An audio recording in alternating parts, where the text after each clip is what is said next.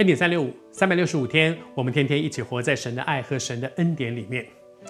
我们能够活在神的爱和神的恩典里面，我们可以一起来经历这一位神，成为一个基督徒。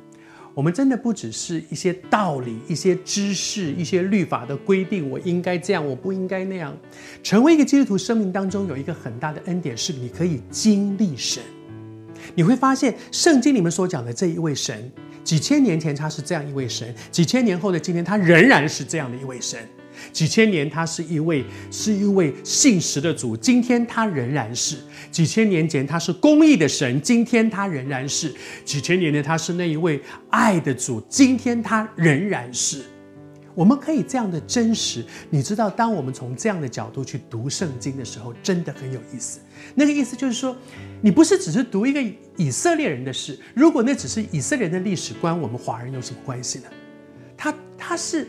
放诸四海而皆准的，对以色列人是这样，对今天在世上的任何列国万邦，神是同样的一位神，是那一位恩典的主，以至于圣经里面所发生的这些事，我也可以一起来经历。经历神真的是一个宝贵的恩典。我们讲到说，玛利亚和以利沙伯，他们可以成为一个好的属灵同伴，彼此扶持，走过那段很艰难的路。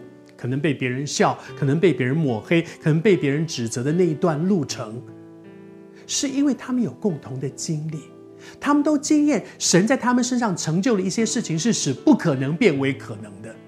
以利沙伯有这样的经历，所以他能够听得懂玛利亚在讲什么，他能够感受玛利亚所感觉的，因为他们有共同的经历。而接下去呢，以利沙伯真的生下了施洗约翰。父母亲，人家在问他们两个，分别问他们两个说：“哎，给他们取什么名字？”他们两个竟然讲同样的一个名字，叫做施洗约翰的约翰。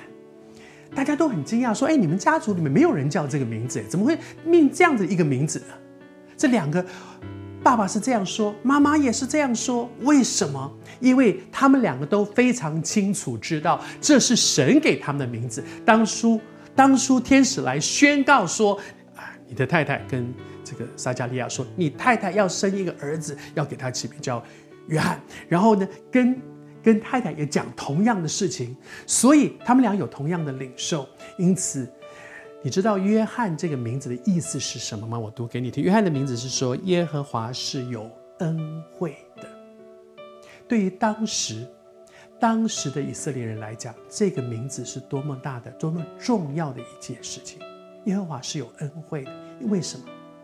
因为他们被亡国了，因为他们已经是被别人所所俘虏的、所占领的。他是在别人的，而且经过了好从从从亚述到巴比伦，到马代，到波斯，再到再到希腊，再到罗马，已经换手了这么这么多。他们一直是被别人掌控的、辖制的。然后他们的主在哪里呢？